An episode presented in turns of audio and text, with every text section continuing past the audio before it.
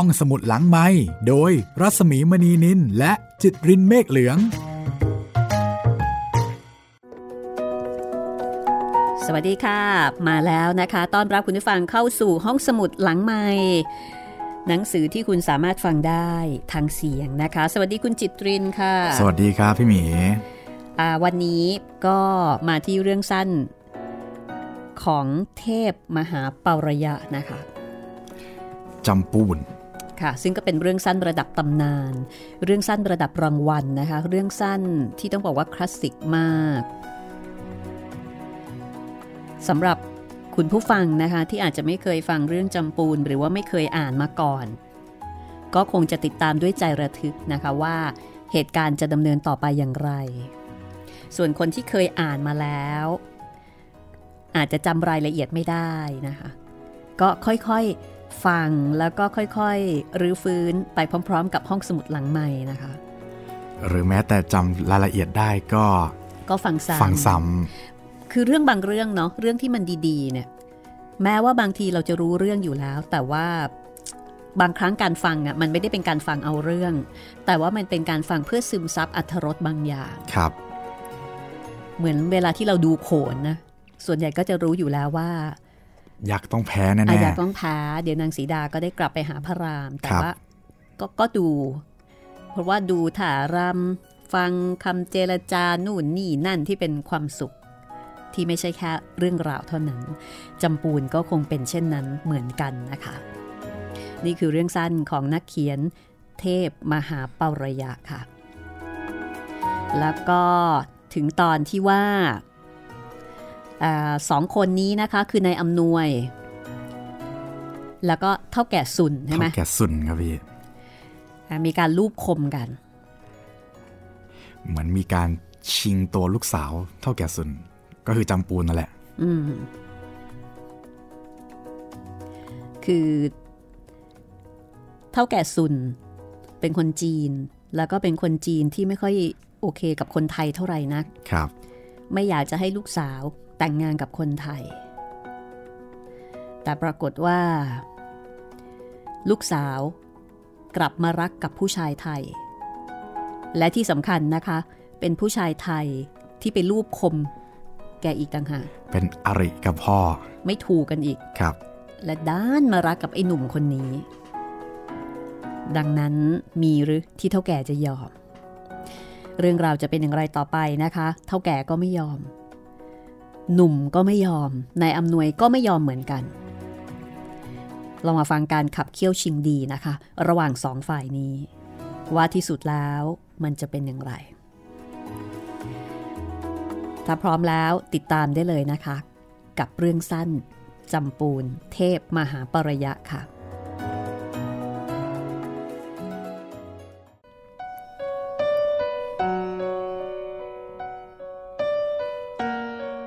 ในสมัยที่เรายังขับเคี่ยวชิงดีกันอยู่นั้น แม้ในใจเราจะครึ่งเครียดเดียดฉันกันอย่างไรก็ตาม เท่าแก่สุนกับผม เมื่อพบปากกัน ก็ยังทักทายปราศัยกันอย่างธรรมดา บัดนี้เราหันหลังให้กันทำไมจำเป็นจริง ๆ เราก็ไม่เข้าใกล้กัน เราประหัดประหารกันแต่ด้วยสายตา แต่เราก็คุมเชิงกันอย่างใกล้ชิดติดพันทีเดียว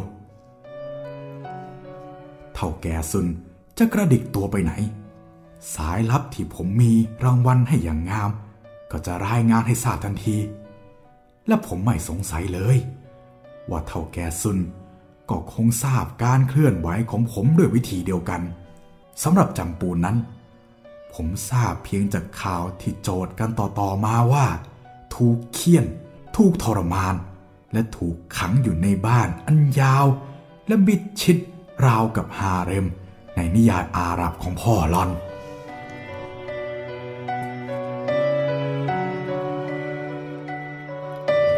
การที่นายอำนวยหายหน้าจากภูเก็ตไปนาน ก็เป็นเหตุหนึ่ง ที่มีการหยิบไปถกกันต่างๆ นานา จึงมีพ่อค้าในเมืองที่มั่งมีกลุ่มหนึ่ง ซึ่งชอบพอสนิทสนมกับนายอำนวย ได้ชักชวนกันเช่าเรือยนต์ทะเลออกมาเยี่ยมเขา จริงๆ จะเรียกว่ามาเยี่ยม ก็คงไม่ถูกนัก ควรจะเรียกว่า มาเลี้ยงดูปูเสือเพื่อปลอบขวัญ จะถูกกว่า การเลี้ยงดูในอำนวยในคราวนั้น เป็นการเลี้ยงแบบพิเศษ คือมีทั้งเหล้าข้าว และผู้หญิง คือมีผู้หญิงเข้ามาเกี่ยวข้องด้วย คือทุกคน มาพร้อมกับผู้หญิง แนบข้างมาด้วย แล้วก็ยังหาผู้หญิงมาเผื่อนายอำนวยอีกคนหนึ่ง เป็นผู้หญิงชั้นดีที่สุด ที่จัดหามาได้ด้วยเงินอันไม่จำกัด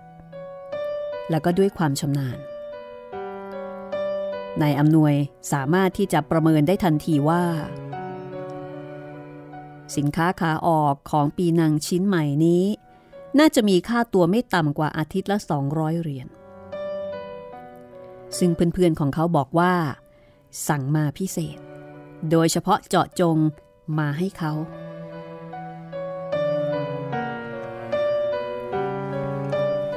ในยามมืดมน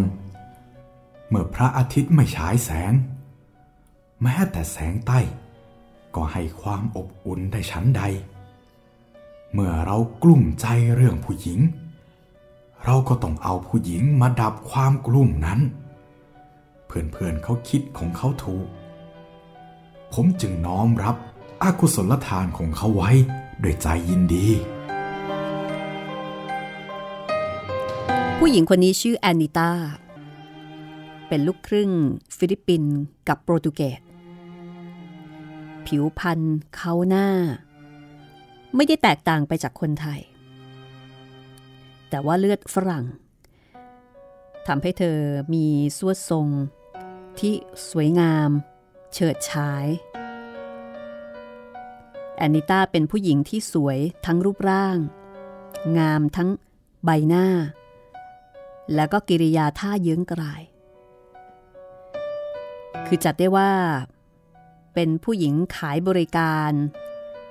ที่สวยมาก สวยชนิดที่ไม่น่าเชื่อ ว่าจะมาเป็นไปเช่นนี้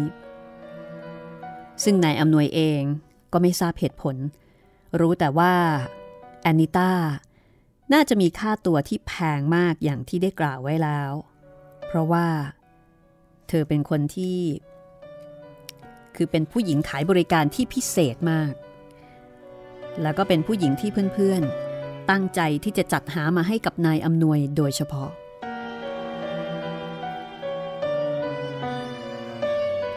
บรรดาเพื่อนๆของเขา ปักหลัก ฉลอง สนุกอย่างหัวหกก้นขิดสามวันสามคืนกับนายอำนวย ตามโครงการเดิมนั้น เพื่อนๆ จะฉุดนายอำนวยไประยองต่อไปอีก แต่บังเอิญที่เขาติดงานสำคัญทิ้งไปไม่ได้ เขาก็เลยแห่ขบวนสนุกของเขาไประนอง แล้วก็ทิ้งแอนนิต้าเอาไว้กับเขา แล้วก็มีการนัดหมายกันว่าอีก 5-6 วัน จะกลับมารับแอนนิต้าไปภูเก็ต เพื่อส่งกลับปีนัง หรือว่าหลังจากนั้นใครจะรับช่วงต่อไปก็แล้วแต่กรณี ผมเองได้ขอร้องให้อานิต้าเลือก ถ้าสมัครจะไปเที่ยวระนองกับเขา ผมก็ไม่ว่า แต่น่าอัศจรรย์นัก ที่หล่อนสมัครใจจะอยู่ดงพงไพรกับผม มากกว่าจะไปสนุกกับเขา ภายหลัง ผมสอบถามได้ความว่า หล่อนชอบความหนุ่มของผม ชมว่าผมสวยและสุภาพ ผิดกับท่านเศรษฐีพวกนั้น ซึ่งหมายมั่นปั้นมืออยู่แต่ทางเดียว หนุ่ม สวย และสุภาพ อนิจชา คุณสมบัติสามประการนี่เอง ที่ทำลายผม แต่นั่นแหละ ใครเล่าจะล่วงรู้เหตุการณ์ล่วงหน้าได้ว่า เพียงแต่การตัดสินใจของอนิตาแม่งามของปีนัง ว่าจะไประนอง รือจะอยู่กับผม จะยังผลร้ายอันยิ่งใหญ่ถึงแก่ชีวิตจิตใจ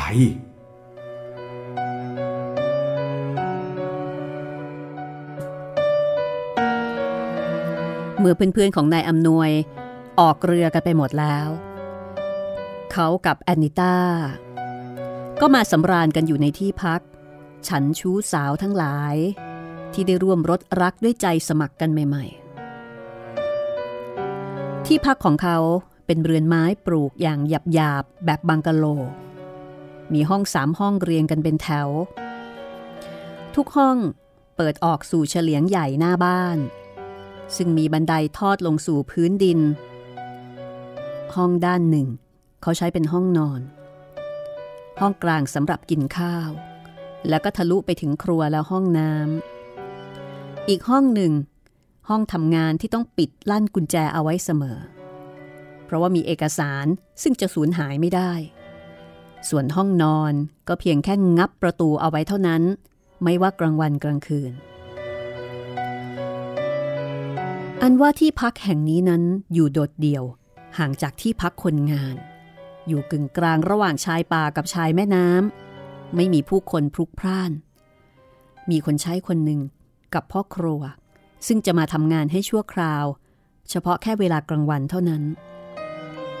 เมื่อเสร็จงานแล้วก็มักจะไปรวมหัวเล่นการพนัน หรือการสนุกอื่น ๆ ในบริเวณที่พักของคนงาน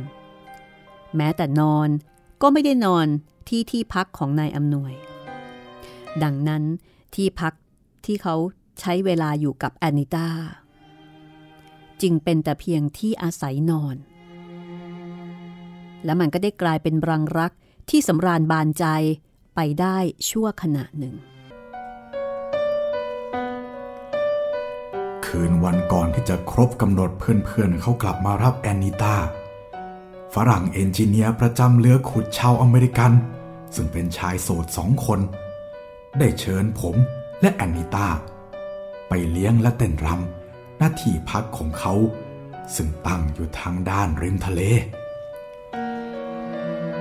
ที่จริง ผมก็ทราบว่า ที่เขาเชิญนั้น ก็เพราะแอนนิต้าเขาทั้งสองห่างเหินกลิ่นอายแห่งสตรีเพศมาเป็นเวลาแรมๆเดือน และการที่มีหญิงสาวและสวยคนหนึ่งมาอวดโฉมอยู่ใกล้ๆเช่นนั้น ย่อมเป็นการพ้นวิสัย ที่จะทำเฉยเมยอยู่ได้ กระนั้นก็ดี เขาก็ยังรู้เคารพ ในสิทธิ์ของผู้อื่น และสังวรในมารยาเจ้าบ้านพอ ที่จะไม่ละลาบละล้วงล่วงเกินจนเกินความสมควร เพียงแต่แตะต้องเนื้อตัวบ้าง ตามธรรมดาของการเต้นรำและหยอกล้อเกี่ยวพาราสี ซึ่งเป็นธรรมเนียมระหว่างเพศของคนผิวขาวเท่านั้น เราร่วมสนุกกันอยู่จนเกือบสว่าง ผมจึงชวนแอนนิต้ากลับสู่ที่พัก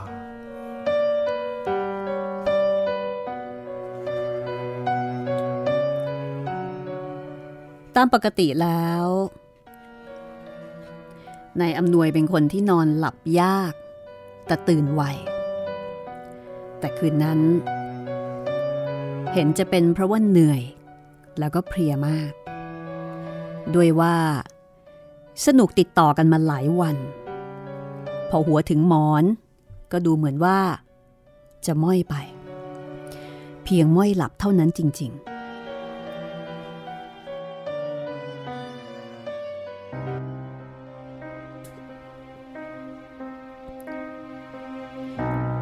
ในขณะที่เขากำลังม้อยหลับอยู่ มีเสียงเอียดของประตูห้องนอนด้านเฉลียงหน้าบ้านที่ฝืดแสนฝืด และก็ดังทุกครั้งที่มีการเปิดปิด เสียงนี้ได้ปลุกให้เขาตื่นขึ้น เขายังจำได้ว่า เมื่อก่อนนอน เขาได้ปิดประตูห้อง แล้วก็แง้มไว้ด้วยมือของตัวเอง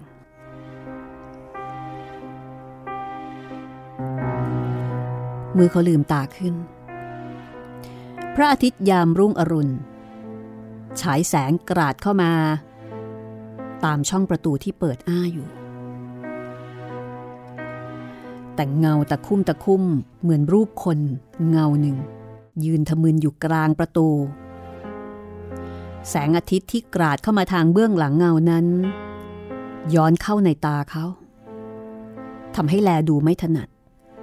ชายหนุ่มจึงพงกตัว ลุกขึ้นนั่ง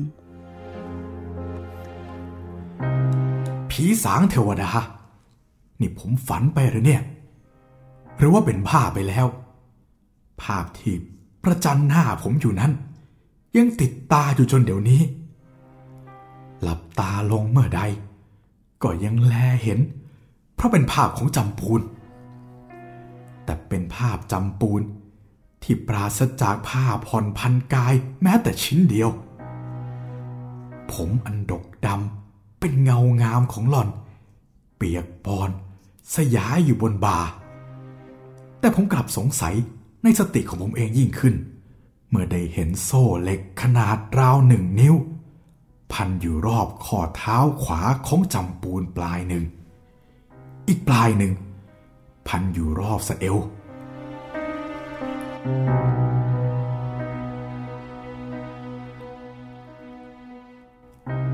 ภาพของจำปูน จ้องมองแต่หน้าผม และผมก็มองหลอน เราต่างคนต่างตะลึง แนวนิ่ง อยู่ในลักษณะนั้นเป็นครู่ใหญ่ ๆ สายตาของหล่อน จึงค่อยๆ เลื่อนลดลงจากหน้าผม และราวกับถูกสะกดโดยสายตาของหล่อน สายตาของผม ก็เคลื่อนตามของหล่อน จนกระทั่ง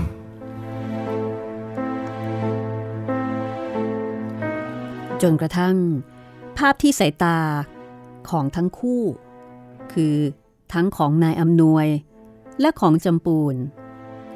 ไปจับพร้อมกัน อยู่ที่จุดเดียวกัน นั่นก็คือ ร่างของแอนนิต้า ที่นอนหลับหายใจรวย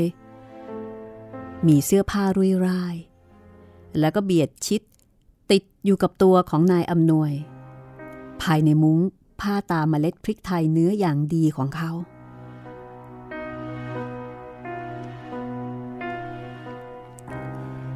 ผมไม่ทราบว่าเพราะเหตุใด ภาพจำปูน ซึ่งเปล่าเปลือย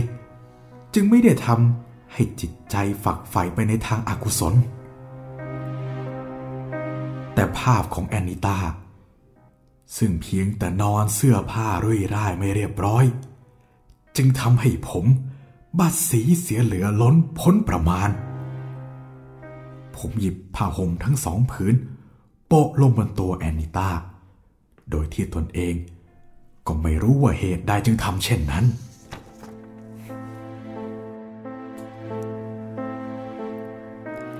ชายหนุ่มไม่กล้าที่จะเงยหน้าขึ้นศบตาจำปูน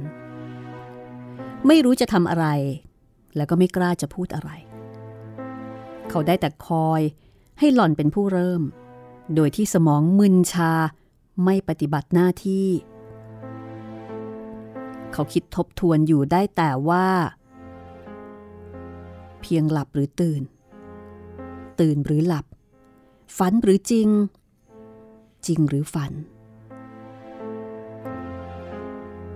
จนกระทั่งในที่สุด เขายกมือทั้งสอง กำมือ แล้วก็ไปกดที่กระบอกตาสำรวมสติสัมปชัญญะให้แน่วแน่ แล้วก็เงยหน้าขึ้น เพื่อที่จะมองให้ถนัดตาอีกสักที ว่านั่นคือ ความฝันหรือความจริง ที่มีร่างของจำปูนมาปรากฏอยู่ตรงหน้า แต่จำปูน ได้หายไปเสียแล้ว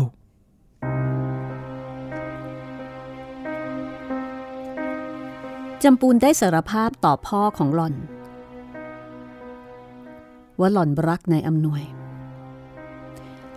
แล้วก็ได้เคยล่อไปพบปะกันฉันคู่รักโดยลำพังจริง ตามข่าวลือ หล่อนสารภาพกับพ่อโดยแช่มชื่น แต่ขณะเดียวกันจำปูนก็ยืนยัน ว่ามิได้ประพฤติผิด ล่วงล้ำศีลธรรมอันดีงามข้อใด ๆเลยนายอำนวย ก็เคารพในเกียรติยศของหล่อนตลอดมา และหล่อนเองก็ไม่เคยคิดจะทำสิ่งใดลงไป ให้เป็นที่เสื่อมเสียถึงชื่อเสียงของหล่อนหรือวงตระกูล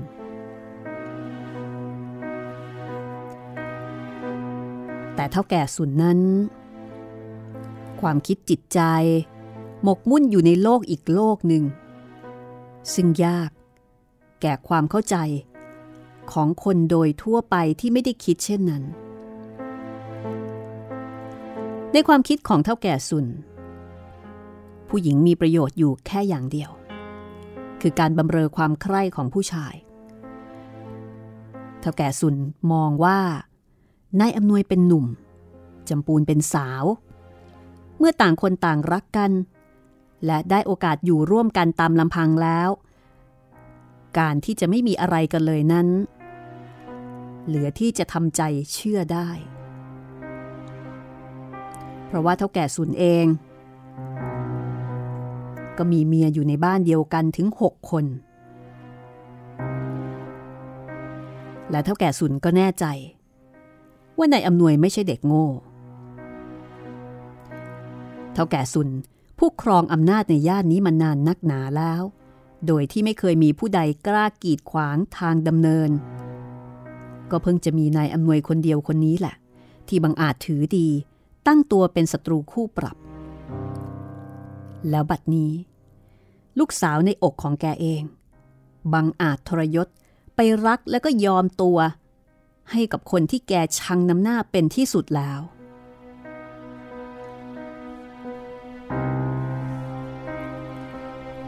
เมื่อพ่อกับลูก ซึ่งมีเลือดร้อนแรงเท่าๆกัน แต่มีความคิดจิตใจห่างไกลกันลิบลับปะทะกันในเรื่องที่ต่างก็ไม่ยอมถอยให้แก่กันและกัน เรื่องมันก็จบลงได้แต่อย่างเดียว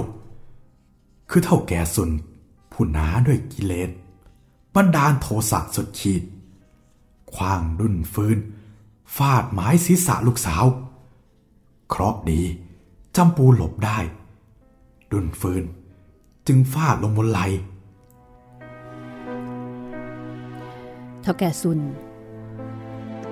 ยังคงกระนำต่อไป จนกระทั่งแขนและเนื้อตัวของจำปูน ยับเยินชอกช้ำไปสิ้น ปากก็ยังคงบริพาทอย่างหยาบช้าสามาน เหลือที่จำปูน ผู้อุดมด้วยการศึกษาจะฟังได้ คือตีไปด่าไป จำปูนทั้งเจ็บทั้งอาย เพราะว่าการเอะอะโครมครามคราวนี้ ได้ยินไปถึงบ้านใกล้เรือนเคียง แต่ตลอดเวลาจำปูนได้พยายามที่จะป้องปัด แล้วก็ร้องครางแต่เบาๆ ด้วยความเจ็บปวด หล่อนไม่ได้โตเถียง หรือร้องขอความกรุณาปราณีแต่อย่างใดจนกระทั่งเท่าแก่สุน หยุดการทารุณแล้วจำปูนจึงค่อยๆพยุงตัวลุกขึ้นมา แล้วกล่าวว่า ฉันบอกว่าฉันบริสุทธิ์ แต่พ่อกลับตีด่าฉัน ดีละฉันขอสาบานต่อหน้าพ่อว่า ฉันจะไปเป็นเมียคุณอำนวยให้ได้ ฟ้าจงเป็นพยาน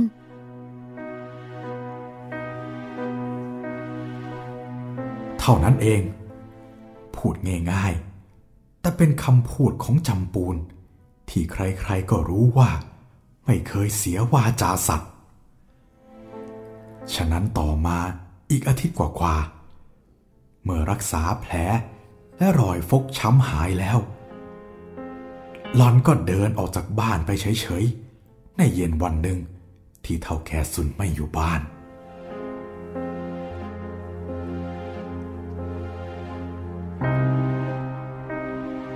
เรื่องราวจะเป็นอย่างไรต่อไป พักอารมณ์สักครู่ เดี๋ยวกลับมาฟังกันต่อกับจำปูน เรื่องสั้นของเทพมหาเปาระยา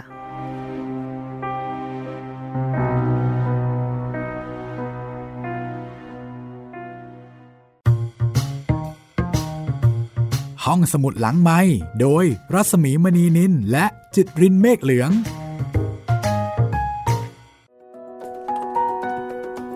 เป็นยังไงคะ ระทึกไหมคะ ก็ระทึกครับพี่ แสดงว่าจำบูนแอบมาดูหรือเปล่า ไม่แน่ใจอืม คือเป็นการเป็นการเล่าเล่าสลับเหตุการณ์เนาะครับ แต่เราก็ได้เห็นว่าเอ่อจำปูนเนี่ยมาเห็นพอดี มาเห็นผู้ชายที่ตัวเองรัก อยู่กับผู้หญิงอีกคนหนึ่ง ซึ่งใครก็ไม่รู้ และแน่นอนว่าเวลาเห็นแบบนี้ ก็คงมีความเจ็บปวด แล้วก็รู้สึกแย่ เดี๋ยวมาฟังกันต่อนะคะว่า เรื่องนี้จะจบลงอย่างไรเอ่อมีคุณผู้ฟังนะคะ คุณมงคลค่ะ ครับ เม้นมาสั้นๆนะคะ ในโพสต์ที่ ดิฉันไปโพสต์เอาไว้ที่เพจรัศมีมณีนินนะคะอ่าเกี่ยวกับเรื่องของการสัมภาษณ์คุณหมอวิชัยโชควิวัฒน์ครับแล้วก็กับเรื่องเรื่องสั้นของออุดากรที่เพิ่งจบลงไปนะคะซึ่งอันนี้คุณผู้ฟังก็สามารถที่จะกลับไปฟังย้อนหลังได้มี 21 เรื่องด้วยกัน แล้วก็มีหนึ่งตอนพิเศษของการสัมภาษณ์นะคะ ซึ่งสนุกมากอยากให้ฟัง คุณมงคลค่ะมาเม้นเอาไว้สั้นๆนะคะ บอกว่าขอเรื่องสั้นของพันตำรวจเอกประชาภูลวิวัฒน์ด้วยครับอื้อหือใครล่ะครับนั่นเอ่อเป็นนายตำรวจนักเขียนนะคะ ก็ขอบคุณค่ะ ที่ให้ความเห็นมานะคะเอ่อทุกท่านสามารถที่จะเสนอแนะความคิดเห็นได้ค่ะ แต่ว่าเรื่องไหนเอ่อ เราจะหยิบยก เอามาเล่าให้ฟัง อันนี้ก็เดี๋ยวว่ากันไปอีกทีหนึ่งนะคะ แต่ว่าสามารถเสนอมาได้เลยใน YouTube ก็มีหนึ่งคอมเมนต์นะครับพี่ ค่ะ อันนี้อาจจะเป็นเล่าเรื่องราวของตัวเองครับ ค่ะ คุณสุดจันทร์ครับ เขียนในเบื้องหลัง เบื้องหลังเพชรพระอุมาครับค่ะเขียนมาบอกว่าว่า เคยอ่านเพชรพระอุมา กว่าจะจบนอนอ่านจนตาแฉะโอ้โหเท่านี้เลยครับพี่ ขอบคุณคุณสุดจันทร์นะครับ คุณหมอไพโรธเสาน่วมนะคะผู้อำนวยการสำนักสร้างเสริมวิถีชีวิตสุขภาวะสสสนะคะ มาให้ความเห็นเอาไว้ในโพสต์ที่เอ่อพูดถึงการสัมภาษณ์คุณหมอวิชัยโชควิวัฒน์นะคะ บอกว่าสนุกมากครับ ผมฟังรวดเดียวจบเลย อีกท่านหนึ่งนะคะ คุณดีกาน่าก็บอกว่า แวบหนึ่งรู้สึกเสียดาย ถ้าออกอุดากรเกิดช้าสักหน่อย ก็มียาวัณโรคที่รักษาได้ผลแล้วอ่าอันนี้ก็เป็นเม้นท์ที่พูดถึงเอ่อออุดากรซึ่งก็เป็นนักเขียนเอ่อคนสำคัญนะคะ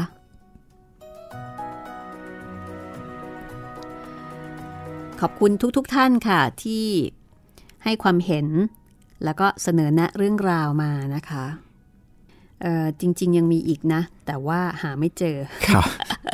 คือบางทีมันก็จะไปอยู่มันมีหลายส่วนเหลือเกินนะคะครับคุณผู้ฟังบางท่านก็เสนอมาคุยมาแจ้งมาทาง inbox ของเพจรัศมีมณีนิน อันนี้ก็ก็มี แล้วก็บางทีก็มาที่ Facebook ส่วนตัวก็มีนะคะ คือมากันหลายทาง บางทีก็ไปเม้นเอาไว้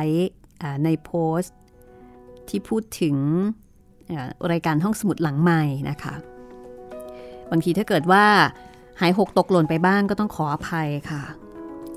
แต่ที่แน่ ๆ นะคะ 3 ทางนี้ไม่หายหกตกหล่นแน่นอนก็คือ 1. inbox มาที่เพจของดิฉันนะคะ รัศมีมณีนินค่ะ ครับ แล้วก็ inbox มาทางไทย PBS Podcast นะครับ แล้วก็ชาว YouTube ครับ comment ไว้ใต้คลิปได้เลย คลิปไหนก็ได้ครับที่คุณฟังสำหรับทาง YouTube เนี่ยแจ้งเอาไว้อย่างนี้นะคะ เพราะมีบางท่านอาจจะบอกว่า เอ๊ะทำไม YouTube มีเรื่องน้อยทำไมไม่มีเรื่องที่ ตรงกับการออกอากาศตอนนี้ครับใช่ไหมมีบางคนใช่ก็บ่นมาเดี๋ยวต้องให้คุณจิตรินชี้แจงให้ฟังนิดนึงนะคะว่าห้องสมุดหลังไมค์กับแพลตฟอร์มต่างๆเนี่ยแต่ละอย่างเนี่ยมันทำหน้าที่ของมันยังไงบ้าง คือจริง ๆ ถ้าเป็นไปได้นะครับ ก็อยากจะให้ on air ไปพร้อม ๆ กันกับตอนที่ออกอากาศนะครับ แต่ว่าใน YouTube เนะครับต้องเข้าใจว่ามันไม่ใช่แค่ไฟล์เสียงอย่างเดียว มันต้องทำเป็นรูปแบบของวิดีโอ เราก็เลยจะต้องมีกระบวนการในการ ทำเพิ่มเติมหลังจากที่ตัวรายการตอนออกอากาศทุกๆ วันจันทร์ถึงวันศุกร์เนี่ยออกไปแล้ว เพราะฉะนั้นตอนนี้ก็เลยทำได้แค่เอาตอนเก่าๆนะครับที่เราออกอากาศไปแล้ว แล้วก็พร้อมที่จะทำเป็นรูปแบบวิดีโออัพขึ้นไปก่อนประมาณนี้ครับผม แล้วก็ตอนตอนที่ออกอากาศใน YouTube เนี่ยครับ ผมอยากจะให้ออกอากาศทุกวันแล้วก็เป็นตอนที่ หลาย ๆ คนยังไม่เคยเห็นหรือว่าเคยเห็นแต่ไม่มีโอกาสได้ฟังในแพลตฟอร์มอื่น ๆ นะครับ เพราะว่าอาจจะอยู่ปีเก่าแล้วอยู่ล่างมากแบบค้นไปไม่เจอ ผมก็เลยเอาขึ้นมา up บน YouTube ให้เห็นกันชัด ๆ จะได้แบบ เอ้ย เคยฟังใน YouTube อาจจะไปตามฟังในแพลตฟอร์มอื่นด้วยก็เป็นไปได้อะไรอย่างนี้ครับ แต่หลักๆก็คืออยากให้ตอนเก่าๆหรือว่า แพลตฟอร์ม YouTube นะครับมันมีการแอคทีฟทุกวันก็เลยเอาตอนเก่าๆ เรื่องเก่าๆเนี่ยมาอัพลงไปก่อนครับผมค่ะ คือคุณจิตรินนี่เป็นล้วงมาให้ ใช่ครับไปล้วงเรื่องเก่าๆ ที่มันอยู่ลึกๆนะคะ แล้วก็ขุดเอามาให้ เพราะฉะนั้นก็สาย YouTube ถ้าเกิดว่าฟังแล้วชอบใจก็มาล้วงด้วยตัวของคุณเองเลยนะคะครับมีหลายแนวมากให้คุณได้ล้วงเรื่องต่างๆ ที่อยู่ในทั้ง ของ www.thaipbspodcast.com อันนี้ก็จะเป็นเป็นสำนักงานใหญ่นะ คือเป็นห้องสมุดสาขาใหญ่ก็แล้วกัน ใช่ครับพี่ ค่ะ เป็น Central Library นะคะ ครับ ส่วนอันอื่นก็จะเป็นสาขาย่อยๆ ที่แยกออกไปเพื่อให้คุณติดตามใช้บริการได้อย่างสะดวกค่ะ YouTube นี่จะคล้ายๆกับ Delivery Service ครับเอ่อประมาณนั้นนะคะจัดแบบ เมนูเมนูยอดนิยมใช่เมนูวันนี้อะไรแบบนี้ หรือว่าเมนูน่าสนใจแต่ไม่เคยทานมาก่อนก็ลองดูครับเสนอให้นะคะแต่ถ้าเกิดชอบแล้วก็กรุณามาที่อันนี้เลยค่ะสำนักงานใหญ่นะคะ ครับผม ตามนี้ค่ะ แล้วก็ตอนนี้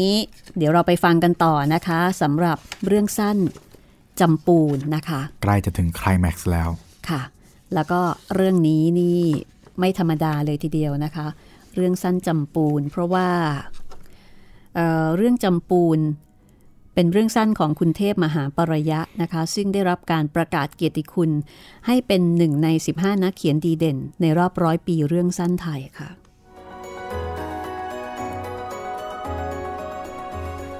เล่มนี้เป็นการรวมเล่มนะคะ ของสำนักพิมพ์ประพันธ์สารนะคะ อาจจะหาอ่านยากสักนิดหนึ่งเพราะว่าตีพิมพ์เอาไว้นานแล้ว แต่เดี๋ยวห้องสมุดหลังใหม่เราจะทยอยนำเสนอเรื่องอื่น ๆ หลังจากเรื่องจำปูนด้วย ซึ่งก็มีความน่าฟังแล้วก็อยากให้คุณได้ฟังค่ะ ครับ ตอนนี้เดี๋ยวเรากลับไปที่นายอำนวยแล้วก็จำปูนกันก่อนเลยก็แล้วกันนะคะ แล้วก็ที่สำคัญค่ะ กลับไปฟังประกาศสิทธิ์ของเท่าแก่สุน ว่าเมื่อลูกสาวสุดที่รัก หนีออกไปจากบ้านเฉยๆ เท่าแก่สุน จะเดือดดานสักขนาดไหน และหลังจากนั้นแกจะใช้มาตรการอะไรในการจัดการกับลูกสาวของแก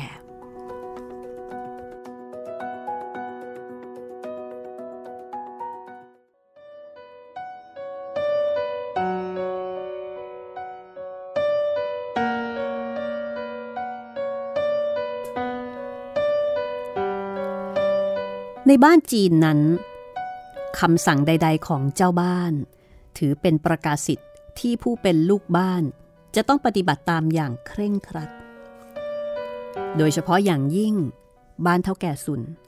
ผู้หวงแหนอำนาจ เท่าแก่สุนได้ประกาศเอาไว้ว่า ถ้าจำปูนหนีหายไปได้ แกจะเคี่ยนทุกคน ตั้งแต่เมีย ลูกชาย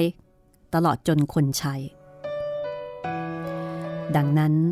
การหนีซึ่งซึ่งหน้าของจำปูน จึงได้รับการขัดขวางจากสมาชิกในบ้านนั่นเอง บางยื้อยุดฉุดคร่า บ้านก็วิ่งไปตามพ่อบ้าน การหนีครั้งแรกของจำปูน จึงยุติลงด้วยการถูกทารุณกรรมอีกครั้ง ไม่มีใครยอมให้จำปูนหนีไป เพราะถ้าเกิดจำปูนหนีไปนั่นหมายถึงว่าทุกคนก็จะโดนไปด้วย จากนั้นจำปูนได้พยายามหนีอีกหลายครั้ง แต่ก็ถูกขัดขวางไปไม่สำเร็จได้จจนในที่สุด เท่าแก่สุนซึ่งไม่เคยยอมใคร ไม่ว่าจะต้องใช้วิธีกักขละลามกอย่างใด ก็ถึงกับจับลูกสาวคนเดียว ล่ามโซ่ไว้กับเสาเรือนชั้นบน โดยในเวลานอนกลางคืน ผ่อนพันให้ปลดสายโซ่จากเสาได้ แต่คงให้คาไว้กับขา เวลาก่อนจะนอน เท่าแก่สุนจะสั่งให้แม่เลี้ยงของจำปูนนางหนึ่ง เขาไปเปลืองเสื้อผ้าของจำปูนออกให้หมด แล้วตัวแกจะเป็นคนที่ใส่กุญแจประตูห้องนอนของจำปูนด้วยมือของแกเอง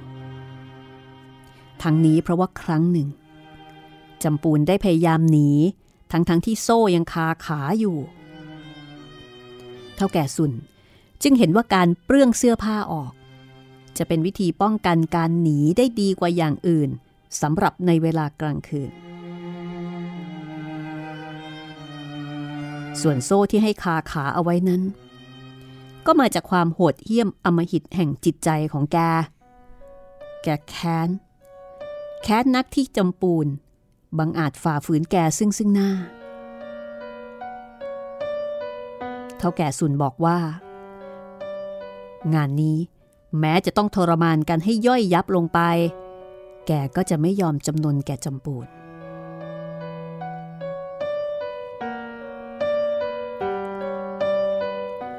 เช้าวันหนึ่ง เมื่อเท่าแก่สุนไขกุญแจประตูห้องนอนของจำปูนออก แกก็ได้พบแต่ความว่างเปล่า ช่องกระจกรับลมบนหลังคา ซึ่งปราศจากเพดาน เปิดอ้าอยู่ แสดงให้เห็นอย่างชัดเจนโดยไม่ต้องค้นหาว่าจำปูนหายไปทางไหน เท่าแก่สุนลืมไปว่าจำปูนอาจจะใช้ผ้าปูที่นอนพันกายไปได้ หรือแกอาจจะคิดว่า โซ่ที่คาขาอยู่ จะขัดขวางไม่ให้จำปูนปีนขึ้นบนหลังคาได้ หรืออย่างน้อย ก็อาจจะดังกรุกกรัก ให้ซุ้มเสียงแก่เท่าแก่สุน ซึ่งนอนอยู่ห้องข้างเคียง ไม่มีใครเดาความคิดของแกได้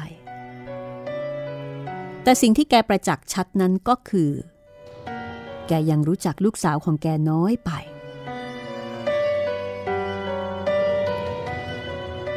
บัดนี้จำปูนหนีได้แล้ว หนีแล้วก็มุ่งหน้าตรงไปหานายอำนวยคนรัก ตามคำปฏิญาณของหล่อน ความยากลำบากในการหนี และมาหันตภัยอะไรบ้าง ที่จำปูนจะต้องหลีกหลบไปตลอดทาง ไม่มีใครอาจทราบได้ ชาวบ้านและกรมการอำเภอ ได้แต่สันนิษฐานกันตามรูปการแล้วก็ร่องรอย จำปูนคงจะพันสายโซ่ขึ้นมาจากข้อเท้าจนถึงเอว แล้วก็พันรอบเอว เพื่อไม่ให้เกิดเสียงยามเคลื่อนไหวร่างกาย แล้วก็เลิกผ้าปูที่นอนออก พันเป็นแถบตามยาว พันเอวรอบนอกโซ่อีกชั้นหนึ่ง จากนั้นก็ปีนขึ้นไปบนหลังตู้ แล้วใช้กำลังแขนเหนียวตัวขึ้นบนหลังคา ใช้เท้าถีบช่องลมให้เปิดอ้าขึ้น แล้วก็หนีออกไปตามหลังคาอันยาวเหยียด ซึ่งก็ดูไม่สู้จะยากมากนักสำหรับจำปูนผู้ที่มีสุขภาพสมบูรณ์ แต่ข้อที่น่าอัศจรรย์อยู่ที่ว่าจำปูนคลำทางไปถูกได้อย่างไรจำปูนว่ายน้ำข้ามแม่น้ำ อันมีจระเข้ชุกชุมได้อย่างไร ปัญหาสองข้อนี้ไม่มีผู้ใดตอบได้ ทราบกันแต่เพียงว่าผ้าปูที่นอนที่ติดตัวไป คงถูกสายน้ำพัดพลัดหายไป ระหว่างข้ามแม่น้ำ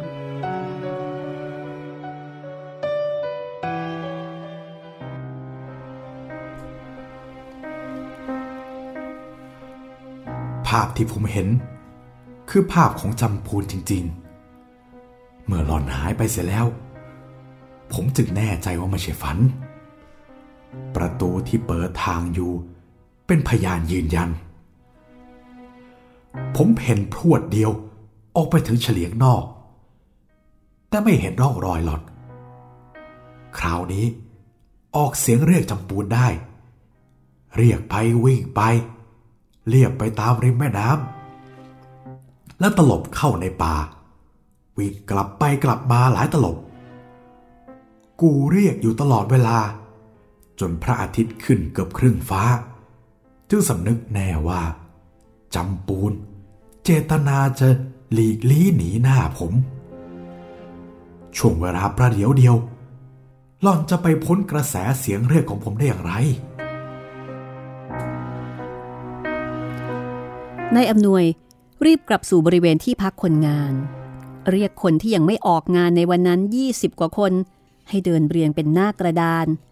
โดยให้ปลายด้านหนึ่ง จดฝั่งแม่น้ำแล้วก็ให้เดินห่างกันพอสมควร ค้นทวนขึ้นไปถึงต้นน้ำโดยตัวเขาเองคุมขบวนอยู่ตลอดเวลา เริ่มต้นค้นตั้งแต่เวลาราวเพนค้นไปจนพบค่ำก็ไม่พบวี่แววอะไร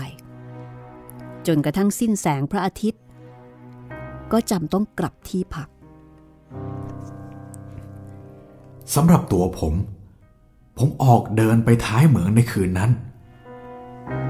ตั้งใจว่า ถ้าจะต้องกราบตีนเท่าแก่สุนก็ยอมละ ถ้าเท่าแก่สุนจะบอกให้โล่งใจว่าจำปูน กลับมาถึงบ้านโดยปลอดภัยแล้ว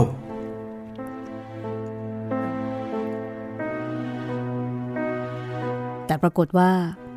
เมื่อมาถึงท้ายเมือง สายลับก็ได้มารายงานนายอำนวย ว่าจำปูนยังไม่ได้กลับถึงบ้าน นายอำนวย ถึงกับไปปลุกเท่าแก่สุน เพราะถึงอย่างไร เขาก็เห็นว่าจำปูนเป็นลูกสาวของแก และในยามคับขันเช่นนี้ แม้เขาและเท่าแก่สุนจะโกรธเกลียดกันเพียงใดก็ตาม แต่ทั้งคู่ก็รักจำปูนด้วยกัน แต่ปรากฏว่า เท่าแก่สุนกลับยิ้มเย้ย แล้วก็บอกกับนายอำนวยว่า ถ้าจำปูนจะสารมาหามันจริง ๆ มันจะทุบด้วยท่อนฟืน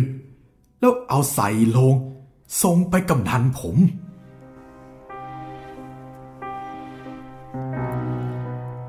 นายอำนวยเดินย้อนกลับไปที่พักอีก แล้วก็ไปถึงที่นั่น พอดีฟ้าสางเขาเรียกคนงานอีก 30 กว่าคน แล้วก็จัดให้เดินเรียงหน้ากระดานอย่างวันก่อน เพียงแต่วันนี้แบ่งเป็นสองพวก ให้เดินสองฝั่ง เขาคิดว่าอย่างไรเสียจำปูนก็ต้องยึดแนวแม่น้ำเป็นหลักในการคลำทาง ส่วนฟากโน้น หล่อนอาจจะเลาะไปข้ามเอาตอนแคบ และเห็นว่าปลอดภัยที่สุด การค้นหาเริ่มราวๆ9นาฬิกา ตัวของนายอำนวยเอง นั่งเรือ แล้วก็ให้คนแจว แจวทวนน้ำขึ้นไป ได้จังหวะกับขบวนคนเดินทั้งสองฝั่ง ผมเดินบ้างวิ่งบ้าง มาเกือบตลอด 24 ชั่วโมง จะได้กินอะไรบ้างก็ไม่ทราบจำได้ว่า ดื่มบรันดีห้าหกที และคงจะได้ซึมซึมหลับในไป มารู้สึกตื่นเอา เมื่อหัวเรือเกยเพลิดเข้าไปบนฝั่งหันไปถามว่าอะไร เจ้าคนท้ายก็ชี้มือ คุณเคยทราบไหม ว่าจระเข้มันกินคนอย่างไร จระเข้นั้น ไม่ว่าจะตัวใหญ่เพียงใด ก็ไม่สามารถจะกลืนซากคนทั้งคนได้ เพราะตีนมันสั้น ช่วยฉีกถึงไม่ได้ แม้ปากจะยาวใหญ่ ก็ไม่มีประโยชน์ เพราะว่ากัดให้ขาดเป็นท่อนๆ พอจะกลืนลงไม่ได้ มันจึงต้องคาบขึ้นมากินบนบก โดยวิธีคาบอวัยวะส่วนใดส่วนหนึ่งไว้ แล้วก็สะบัดคอ ฟาดเหยื่อกับโคนต้นไม้ เพื่อให้อวัยวะส่วนใดส่วนหนึ่งขาดหลุดออกมา พอที่จะกลืนได้ มันก็จะกลืนกิน แล้วก็คาบ ฟาดต่อไปใหม่ จนแหลกเหลว เป็นชิ้นเล็กชิ้นน้อยหมดทั้งตัว นี่คือวิธีการกินเหยื่อของจระเข้ นายอำนวยเล่าจบแล้ว ก็นั่งมือมองออกไปทางช่องหน้าต่าง เหมือนกับกำลังมองเห็นภาพอะไรอย่างหนึ่ง มีการนั่งนิ่งกันเป็นเวลานานเกินสมควร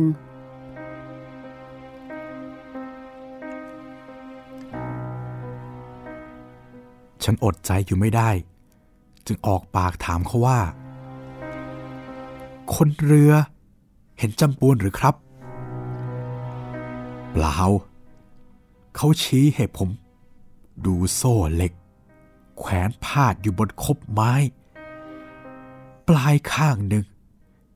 มีขาคนขาดแค่เขาห้อยอยู่ คุณครับ คุณจะบอกผมได้ไหมว่าจำปูน เจตนา ว่ายน้ำเข้าหาจระเข้หรือว่าพยายามจะข้ามน้ำกลับไปลุกแก่โทษกับพ่อ ว่ารักคนผิด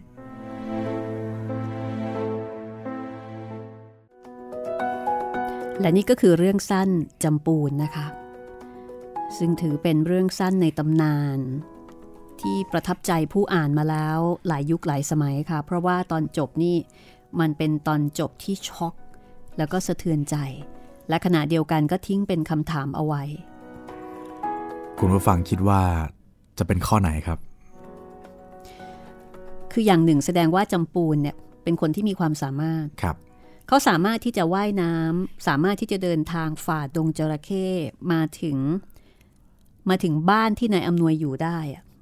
อันนั้นถือเป็นความสามารถของเธอ เพราะว่าเธออยู่ที่แม่น้ำสายนั้นมาตลอดใช่ไหมคะครับและเธอก็เป็นคนที่แข็งแรง แล้วก็เป็นคนที่มีจิตใจมุ่งมั่น เธอสามารถมาได้ หนีออกมาได้ว่ายออกมาได้ แต่ตอนกลับทำไมถึงไปไม่รอด ก็มีสันนิษฐานได้หลายอย่างนะพี่ ไม่ตั้งใจเองก็พลาดแบบเสียใจเห็นคนรักก็เลยสะดุดสเต็ปอะไรแบบนี้ ก็เป็นอย่างที่ไปได้เขาบอกว่าโซ่เหล็กเนี่ย มันแขวนพาดอยู่บนคบไม้แล้วไงครับ คือมันอยู่บนนั้นแล้ว มันเดาอะไรได้ยากละก็เป็นตอนจบที่เป็นปริศนานะคะ ทิ้งท้ายเอาไว้ให้ผู้อ่านจินตนาการเอาเองค่ะ แต่ที่แน่ ๆก็คือเรื่องนี้ก็เป็นเรื่องที่เอ่อให้ความสะเทือนใจแล้วก็บ่งบอกถึงความเสียใจนึกถึงผู้หญิงคนหนึ่งอุตส่าห์หนีพ่อ แล้วก็ว่ายน้ำไปหาคนรักฝ่าดงจระเข้ไป ดัน ดันไปเจอเขาอยู่กับผู้หญิงอีกคนหนึ่งครับ แล้วใครจะไปรู้ว่าผู้หญิงคนนั้นเนี่ยเป็นผู้หญิง ขายบริการคใช่ไหมรับใช่ไม่ได้มีป้ายติดเอาไว้นี่ ถึงมีป้ายติดเอาไว้ก็ยังเคืองอยู่ดี ใช่ แต่ทีนี้พอไปเห็นแบบนั้นความเสียใจความเจ็บแค้น โอ้โห มันก็คงแบบท่วมทนครับ ก็เป็นเรื่องที่จบลงด้วยความเจ็บปวดนะคะนี่คือผลงานของเทพมหาปรยะค่ะสำหรับเรื่องต่อไปนะคะ ก็ต้องติดตามกัน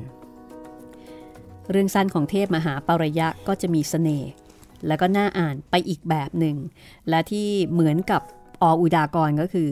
เทพมหาปรยะได้รับการประกาศกิตติคุณนะคะ ให้เป็นหนึ่งใน 15 นักเขียนดีเด่นในรอบร้อยปีเรื่องสั้นไทยเหมือนกันนะคะ เพราะฉะนั้นเป็นผลงานที่คู่ควรแก่การฟังอย่างยิ่ง แล้วก็คู่ควรแก่การอ่านเองอย่างยิ่งเช่นกันนะคะ ถ้ามีโอกาสครับ เอาละวันนี้หมดเวลาของห้องสมุดหลังไม้แล้วคุณจิตรินมีอะไรอยากจะฝากทิ้งท้ายเอาไว้ไหมคะ ตอนนี้ยังส่งกิจกรรมอ่านดีอ่านดังกับห้องสมุดหลังไมค์กันมาได้นะครับ หมดเขตก็นู่นเลยครับเดือนธันวาคมครับ แต่ว่าถ้าตัวของรางวัลหรือว่าผู้ที่ส่งมาได้รับคัดเลือกครบแล้ว ก็ต้องขออนุญาตให้ของรางวัลเท่านั้นนะครับ เพราะว่าเออเราก็มีของรางวัลจำนวนแค่ข้าวชิ้นเท่านั้นเอง จะเป็นเก้าชิ้นที่น่าสนใจมาก ตอนนี้ยังพอส่งเข้ามาได้นะคะ แต่ว่าครับก็มีคนส่งมาพอสมควรละ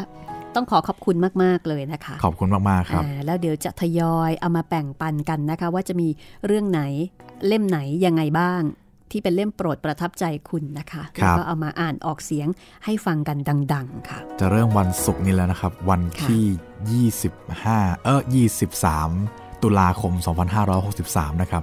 เอาละค่ะวันนี้เราสองคนลาคุณผู้ฟังไปก่อนนะคะ สวัสดีครับ สวัสดีค่ะ